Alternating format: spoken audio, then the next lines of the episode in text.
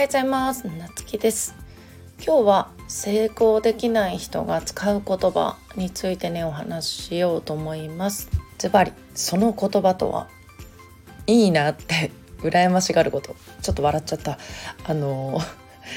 例えば私どこどこ行きました。いいなって羨ましがる人。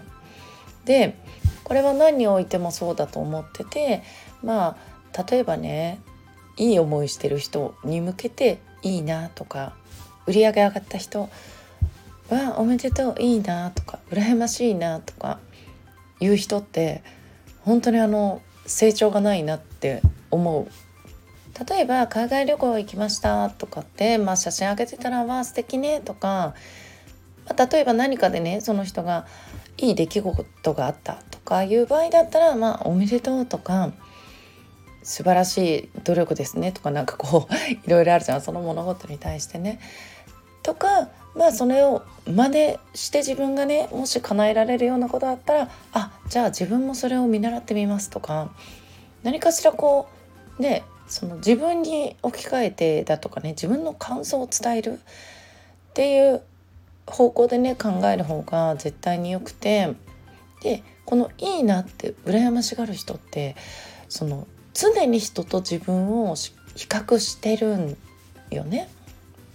で結局比較するとまあどこまで行ってもそれどっちが正しいかとかさ、えーと、どっちがどうとかいう正解はなくてあのただ単にその結果だけを見て比較してもね何の自分の学びにもならない要は例えば成功してる人こういうふうにやったら1億円売り上げ上がりましたとかってねまあそれをいいなじゃなくてまあそれをねもし自分が達成したいと思うのであればじゃあその人がどういう行動をしてきたかとか、えっと、そういうところに注目することが必要でその人がねあの売り上げ上げてるから羨ましいだけでは絶対に自分は成功しないし例えばそれがね中には同期の人とかだと「わもう悔しい」とか「売り上げ上げてるからあの人嫌い」みたいに言う人いるんだけど、えっと、その他人と自分を比較したところでって感じないよね。そのだ誰との競争なんて いつも思うんだけどそう常に比較するのは常に自分。うん、でまあうちはね昨日より今日1ミリ成長できてたらいいと思ってやってる。それがまあ昨日より10分行動を増やすのか昨日よりねコインないようにするのか。まあそれはね人それぞれとその時その時で決めたらいいことでそう昨日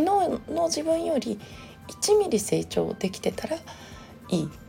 だからこの「いいな」ってすぐ言葉に出ちゃう人はもう常に日頃からねその思考がもう常に他人と比較してる目線になってるっていうことでその結果だけを比較する目線っていうのはあの成長には1ミリもつながらないんで、うん、それを自分がねそのね情報を得て自分がどう感じてどう行動するかっていうことが非常に重要なんじゃないかなと思ってお話してみました。ということでね皆さん今日も素敵な一日をお過ごしください。またお会いしましょう。